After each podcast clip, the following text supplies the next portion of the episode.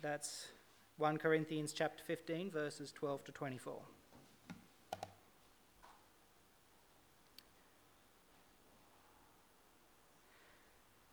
But if it is preached that Christ has been raised from the dead, how can some of you say that there is no resurrection of the dead? If there is no resurrection of the dead, then not even Christ has been raised. And if Christ has not been raised, our preaching is useless, and so is your faith. More than that, we are then found to be false witnesses about God for we have testified about God that he raised Christ from the dead. But he did not raise him if in fact the dead are not raised. For if the dead are not raised, then Christ has not been raised either. And if Christ has not been raised, your faith is futile. You are still in your sins then those also who have fallen asleep in Christ are lost.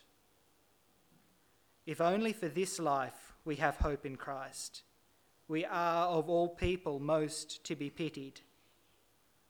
But Christ has indeed been raised from the dead, the firstfruits of those who have fallen asleep. For since death came through a man, the resurrection of the dead comes also through a man. For as in Adam all die, so in Christ all will be made alive.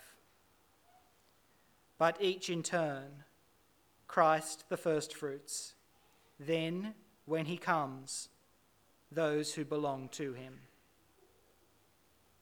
Then the end will come when he hands over the kingdom to God the Father, after he has destroyed all dominion, authority, and power. This is the word of the Lord. Well, I have a friend who um, sometimes has a difficult time uh, sleeping, and uh, he heard I was preaching today, so he thought that might be very helpful. So I um, hope you got your blanket and pillow ready there, Peter. You can uh, get cozy now. I'm about to put you to sleep, though.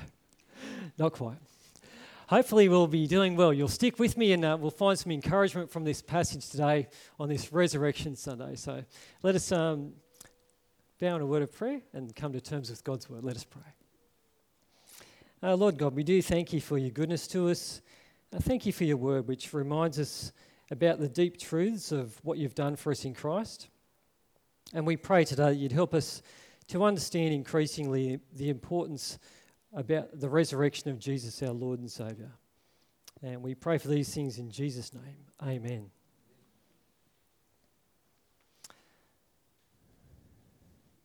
Well, it's interesting, isn't it, to think about the lengths that some people go to to try to secure a better future for themselves and the people that they think are important to them. A few years ago now, uh, there was a leader in Israel in the 1990s called Yitzhak Rabin. He governed Israel. Uh, this going back a while, it's in the, in the 1990s, so I, I, was, I was there for that. There's some people that weren't. Um, but Yitzhak Rabin had a long history of serving in the military, and he rose through the ranks even to become a general. After a while, he became a statesman in Israel, and eventually he served as the prime minister in 1994, he won the Nobel Peace Prize for embarking on terms of peace with the Palestinians in, in terms of trading land for peace. But there was an Israeli law student. He wasn't really studying to become a solicitor, he was a, a student of the Torah. And his name was Yigal Amir. I don't know if I've pronounced that right, but none of you will know anyway.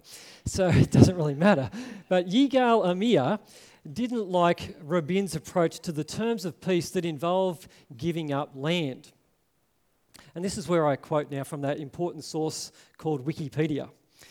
On the 4th of November 1995, after a demonstration in support of the Oslo Accords, which was bound up with terms of peace swapped for land, Amir waited for Rabin in a parking lot adjacent to the square, close to Rabin's official limousine. There, he shot Rabin twice with a semi automatic pistol and injured Yoram Rabin, the security guard, with his third shot. And so this guy has killed the president. And what's more, when he heard and found out that Rabin was dead, he told the police that he was satisfied because he was acting on orders of God. And at his trial, he said he didn't care if the outcome was paralysis for Yitzhak Rabin or death, as long as Rabin was out of the way. And he didn't express any regrets for his actions. Yigal Amir was trying to establish a better future for himself and for the people of Israel, one that involved trying to preserve land, and he went to great lengths to do it. He believed that he was doing God's will and what was best for the Jewish people, and he didn't have any regrets. It's an interesting story because even though uh, hundreds of years elapsed between uh, the time of Paul and the time of Yigal Amir, there are actually some common threads in their lives. Uh, one of them was the fact that they were both Jews and zealous for God. They were also zealous for the Jewish people. This is how Paul described himself. You've heard about my former life in Judaism, how I persecuted the church of God violently and tried to destroy it. I was advancing in Judaism beyond many of my own age among my people. So extremely zealous was I for the traditions of my fathers. So we can see there's a bit of an overlap in their zeal. Paul speaks about him as, as a Hebrew of Hebrews, as to the law, a Pharisee, as to zeal, a persecutor of the church, as to righteousness, under the law, blameless, which we take is, he's not saying he's perfect, but he's either legalistically righteous or he's he's carrying out faithfulness to the covenant. Well, we start to see some of the overlap with their violence uh, in Acts chapter 7 because the believer, sadly, Stephen, is stoned by the Jews and Saul's there giving his approval. Now, we can't trace back to the apostle Paul or Saul, as he was formerly known, as killing anyone in particular, but this is what we're told about him. It's not, it's not great news chapter 8, verse 3 says, But Saul was ravaging the church and entering house after house. He dragged off men and women and committed them to prison. And so, as we compare Yigal Amir and Paul of Tarsus, even though they're separated by hundreds of years, we can see they're both attempting to be zealous for God. They're both keen for a better future to look after who they thought were the true people of God. Now, at this point in the story, it's worth remembering that Paul didn't see life always this way, did he? Uh, as we read the Bible, we can read his call for people to love God, love the Lord Jesus, to love the church, and love the outsider. But at this pre Christian stage of his life, he didn't really appreciate Jesus, did he? In his pre Christian life, even from Paul himself, it's clear that he doesn't care about Jesus or the followers of Jesus. And so, what was Paul's problem? Why did he go to these extreme lengths to stop the spread of Christianity? What was, what was the big threat to him? Well, to start with, some of the Jewish leaders, and, and probably Paul among them, didn't like some of the things that the Christians were saying. We get a hint of this uh, when we hear the end of Stephen's speech in Acts chapter 7. Stephen says to the Jewish leaders, the Jewish council, was there ever a prophet your fathers did not persecute? He's thinking the answer is no, they persecuted them all. They even killed those who predicted the coming of the righteous one. And now you have betrayed and murdered him. You've received the law that was put into effect through angels, but have not obeyed it.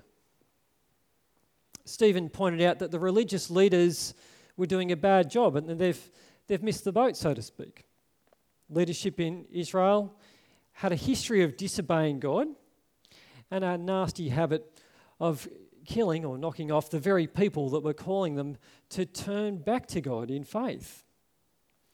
And Stephen's pointing out that the current generation of leaders stand in that same disobedient tradition. They're no different. In fact, their error is bigger because they've betrayed and murdered the righteous one. And he's referring to Jesus at that point. Well, that kind of indictment on the leadership and those who were sticking fast to the law didn't go down very well. Those Jewish leaders didn't exactly see things the way Stephen's putting them. They had a different idea about who the righteous one would be and what the coming kingdom of God might involve. And Paul thought quite differently to Stephen as well. As a Pharisee, he was obsessed with the law and he was zealous for it but he missed who the law was pointing to. He missed the way that God was planning to bring in his kingdom. And so in Romans chapter 10, Paul sheds some light on what his problem or what the other Jews' problem is. In Romans chapter 10, he says, Brothers, my heart's desire and prayer to God for the Israelites is that they may be saved. For I can testify about them that they're zealous for God but their zeal is not based on knowledge, since they did not know the righteousness that comes from God and sought to establish their own. They did not submit to God's righteousness. Christ is the end of the law, so that there may be righteousness for everyone who believes. They didn't know the righteousness that comes from God and sought to establish their own. That was Paul's problem, and that was their problem. Well, how did they seek to establish their own righteousness? Well, firstly, they missed Jesus as the key to God's plans for the world.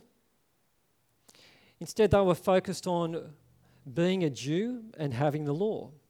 So some of them were very fastidious about trying to keep the law and perhaps hoped that if they were better at it as a nation, that might be the way the, the kingdom of God might come in, the time that the prophets spoke about when God would bring the judgment day that's spoken about in Daniel chapter 7. The day when the kingdom of God would arrive and God's people would enjoy life without enemies like the Romans reigning over them. They thought if we could just get our act together as a nation and perhaps be better at sticking closer to the law, then God's kingdom might come. And at one level, it's understandable that they failed to see Jesus as God's promised king, the one who would bring in the kingdom of God. They were familiar with passages like Psalm chapter 2, which spoke about God's king who would come and reign. But Jesus didn't seem to fit the mold, did he? Someone who would be like a military king ruler who would uh, punt out the Romans and vindicate the people of God having suffered at the hands of other people. And furthermore, Jesus was critical of their approach to the law. He was critical of their legalistic approach and their attempt to establish their own righteousness. And so, what did they think of Jesus? Well, in his earlier days, Paul didn't think of Jesus as God's promised king. And instead, he thought those who were following Jesus were those who were going down the wrong track and even leading the other Jews astray, away from the important elements that he thought of Judaism, which were critical things like circumcision, obeying some food laws, having the Jewish Sabbath and the temple worship, and distancing themselves from the Gentiles. And above all, Paul thought that they had the wrong Messiah because Jesus was now dead. Well, that's what Paul thought. I wonder if he thought that the Christians were even getting in the way of God's kingdom coming. To quote from Paul once again in Romans 10, verse 3 they did not know the righteousness that comes from God. They didn't understand God's plans and they sought to establish their own righteousness. That was their problem. And so, for a while there, the Apostle Paul was a bit more like that Jewish man I spoke about earlier, Yigal Amir. Paul acted violently on his beliefs about the direction the Christians were going. He thought they were going the wrong way, that they needed to change back, and if they wouldn't, they would face some consequences. But then something marvelous happened. Isn't that a relief? On this Resurrection Sunday, we finally come to some good news. Something marvelous happened, and Paul's life was transformed. In Acts chapter 9, we read that as he neared Damascus on his journey, suddenly a light from heaven flashed around him. He fell to the ground and heard a voice say to him, Saul, Saul, why do you persecute me? Who are you, Lord? Saul asked. I am Jesus, whom you are persecuting, he replied. Now get up and go into the city, and you'll be told what you must do. I'll pick this story up in verse 19. Saul spent several days with the disciples in Damascus, and once he began to preach in their synagogues that Jesus is the Son of God. Those who heard him were astonished and asked, Isn't he the man who raised havoc in Jerusalem among those who call on this name? And hasn't he come here to take them as prisoners to the chief priests? Yet Saul grew more and more powerful and baffled the Jews living in Damascus, proving that Jesus is the Christ. And so a, light came on for Paul, so to speak. Well, that's a little bit dry, isn't it? We need to ham this up just a little bit more. This is quite a good moment in the story, friends. Here we go. Brothers and sisters, he saw the light. Hallelujah. Hallelujah. Amen. that's more like it. Good. Now we're, we're getting the tone of it. This is a good part of the story. He came to know the living Lord Jesus. Isn't that marvelous? His life has been transformed he realized that he was wrong about Jesus and the Christians. He realized that Jesus was, in fact, the Christ, which is the Greek word for Messiah. That's the Hebrew word. And that's the idea of God's promised king. He realized that Jesus isn't dead in the ground, rotting, that he's actually the Son of God, the Messiah, the, com- the coming king who would reign forever. He realizes that this is the new age of the resurrection that's broken in on the presence, and his life has been changed forever. And I know that some of you have had your life changed by this risen Lord Jesus as well. Well, how was this resurrection central to Paul? Well, that brings us to the passage that was read earlier for us today, that Jacob read for us. The short answer is that the resurrection is very central to Paul's life and his message. And it should be central for us as well. We saw in 1 Corinthians chapter 15 that Paul acknowledged that Jesus not only died for sins according to the scriptures, but that he rose again on the third day according to the scriptures and appeared to all kinds of people. And although the resurrection was central in Paul's message about salvation, what he encounters with the Corinthian church was that for some people, it didn't feature as very important at all.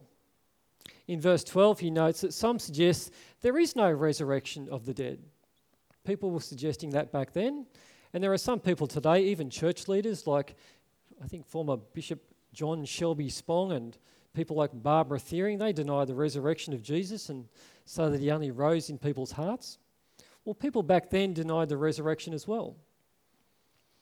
But in these important verses, Paul reminds us that if Jesus hasn't risen, then uh, life is hopeless. A number of important points are made. Firstly, he, takes it for granted that the, the dead will be raised. That's the first point. In verse 16, he says, For if the dead are not raised, then Christ has not been raised either. And the conclusion about Jesus not being raised is important. He says, And if Christ has not been raised, your faith is futile and you are still in your sins. If Jesus hasn't been raised, our faith is, is futile, it's pointless, and we're still in our sins. It's an important point, isn't it? He's saying that if Jesus was just a dead Messiah, then he hasn't been vindicated by God. He hasn't been the one who has paid for all sins for all time in the past, present, and the future. In short, if Jesus hasn't risen, Life's hopeless and we remain unforgiven by God. He really underscores this message in verse 19. If only for this life we have hope in Christ, we are to be pitied more than all men. Now, Paul's probably reflecting on some of the teaching in the Old Testament that talks about the resurrection age, and one of the a couple of verses he might have in mind is in Daniel chapter 12 that speaks about a time at the end when the dead will be raised. In Daniel 12, verses 1 and 2, we read, At that time, your people, everyone whose name is found written in the book, will be delivered. Multitudes who sleep in the dust of the earth, this is the idea that they're sleeping in their graves, will awake. Some to everlasting life, others to shame and everlasting contempt. This is the idea that there will be a bodily resurrection. And Jesus talks about, uh, sorry, rather, Paul talks about Jesus as being the first fruits of that age. this is an image from the world of agriculture. Uh, I'm not very good at growing things at my place, but we, we do enjoy it when there is, uh, you know, corn in the backyard and you suddenly you start to see the, the things sprout. And then at some point, you know, you, you know one's going to be ripe and you can take it. And, and it's kind of like uh, the taste of a harvest that's going to come. And that's the language that Paul's using to describe the work of Jesus. Christ has indeed been raised from the dead, the first fruits of those who've fallen asleep. Now, this is just nice language talking about people who've died. He's saying we don't need to worry about them because they're going to be raised as well. Jesus is like the first, the first piece of corn that we take. He's, he's the harvest, and there's going to be more corn to come. You'll have to forgive me for that corn illustration I made up on the spot. Jesus has brought in the new age of the resurrection. This is different to the dawning of the new age of Aquarius. Um, and that show called Hair that I don't really have a lot in common with. Jesus is risen and is seated at God's right hand. The resurrection of the dead comes through Jesus. Death came through Adam, but the resurrection it comes through Jesus. And in verse 22 to 24, we learn that Jesus brings life to people both now and in the future. There's a sequence. In verse 23, you can read that with me. Christ, the first fruits. Jesus is the first of the resurrection age. And then when he comes, those who belong with him. This idea of when Jesus comes is the idea of his, his second coming. Now, there's more that can be said about the end times, and I won't be saying too much about that now, but this word for when he comes is the word called parousia or perusia. And it was a word that was used to refer to the grand opening of an emperor or other high dignitary. When they appeared, that's the word that they were using. And what we're hearing now is that when Jesus comes, uh, since he was raised, he'll raise others with him. He'll raise those who have faith in him. In verse 24, we read, Then the end will come. And that centers on the reign of Christ over all authorities. And so these verses, they're a bit cosmic, really, aren't they, as we think about this these ideas about the life to come in a resurrection age, they give us a picture of life at the end for God's people. And in many respects, we're at the, the limits of the English language to talk about these things. And Paul anticipates that it's hard to explain what things will exactly be like. In verse 51, he says, Listen, I tell you a mystery.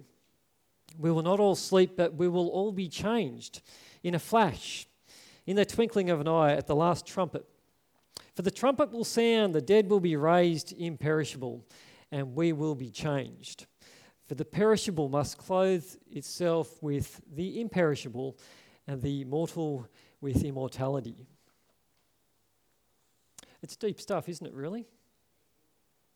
Deep waters, that's right. Thank you, David. So, life will be different for God's people when they are raised with Christ. And from this passage, we can see from Paul that the, the resurrection is very central to his life and it's very central to his message. So, what is the significance of the resurrection for people like you and I? Well, these things applied not only to Paul and to the church of his time, they apply to us too, don't they? If we're those who have a living faith in Jesus as Lord and Saviour, then the promises of a re- resurrection life apply to us. And so, as we uh, get nearer to facing our deaths, we don't face death without hope. Even in the sorrow of death, we're given hope of a resurrection life in God's kingdom. It doesn't mean that death's a wonderful thing, it just means that there's, there's hope beyond the grave. And furthermore, the resurrection of Jesus is important with the life that we have with God because of the Holy Spirit that's given to us. Uh, the Apostle Peter draws the link between the fact that Jesus has been raised and the Spirit is now poured out on those who have faith in Christ. This message comes to us from Acts chapter 2.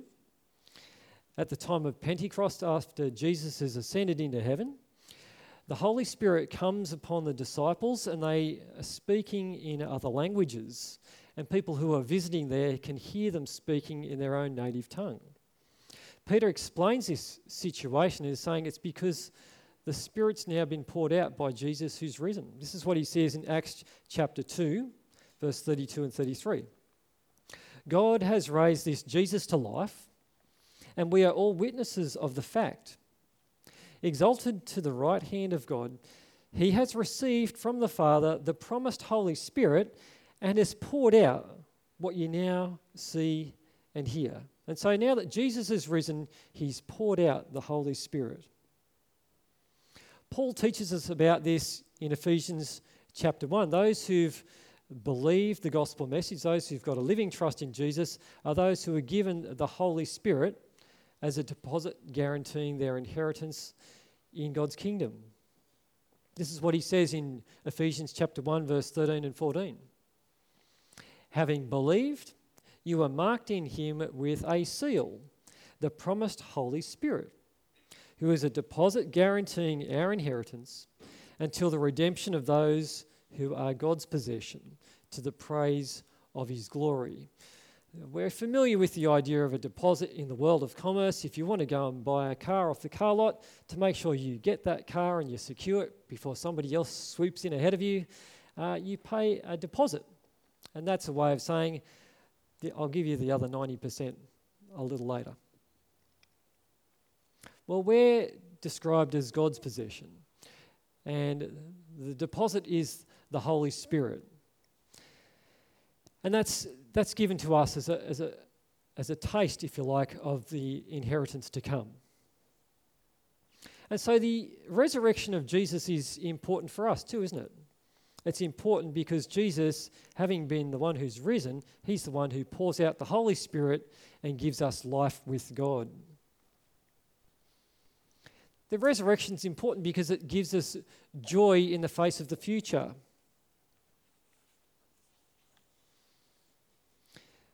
As we think about the future, we know that Jesus' sacrifice has been sufficient. It's been accepted by God, that he's been vindicated according to Romans chapter 1.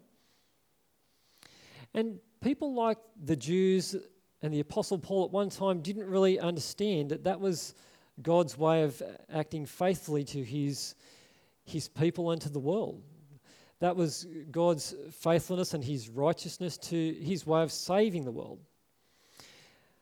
Instead, they sought to establish their own righteousness, but we're in a different place, aren't we? We've read about God's word, which teaches us about what Jesus has done. In Romans chapter 3, we're reminded that the sacrificial death of Jesus is, is God's way to show his faithfulness and his righteousness and to save people. Paul explains God's decision to do this in chapter 3, verse 26. He says, It was to show his righteousness at the present time. When it says it was to show his righteousness, Paul's saying this is, this is the word referring to God.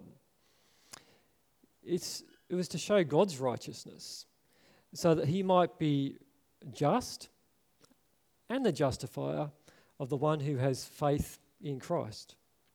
There's no point in being like the Jews trying to seek to establish our own righteousness because God's demonstrated his own righteousness by bearing sin in and through Jesus for us, and by being the one who justifies us if we've got faith in Jesus. It took Paul to meet the risen Lord on that road to Damascus for the penny to drop. It took that moment to encounter the risen Lord for Paul to realize uh, what grace God gave to him in Christ, and it transformed his life. He learned that Jesus hadn't remained dead, instead, he was the first fruits of this resurrection age. And that those who trust in Jesus receive God's Holy Spirit as a, deposit guaranteeing their eternal life with God in that new age. Well, may we be the ones who realize what we have in the resurrected Christ as well. May we be those who are steadfast with our hope in this resurrected Jesus. And also continue with some joy in our lives as we look forward to the time when we'll be raised with Him. Let's close in a word of prayer. Let us pray. Our Lord God, we do give you thanks for your goodness to us in Christ. We give you thanks that He bore the sin of the world, that He bore our sins, that we might enjoy your gift of forgiveness. We give you thanks that Jesus was risen from the dead and that He pours out your Spirit within our hearts and changes us to be among those who have a living faith in Him. And Lord, we do pray that you'd help us to stand steadfast with our faith in Jesus until He comes and we are raised with Him. We give you thanks for this encouraging message that we have today and the joy that we have as we live life now with, with hope in the future because of your goodness to us in Christ.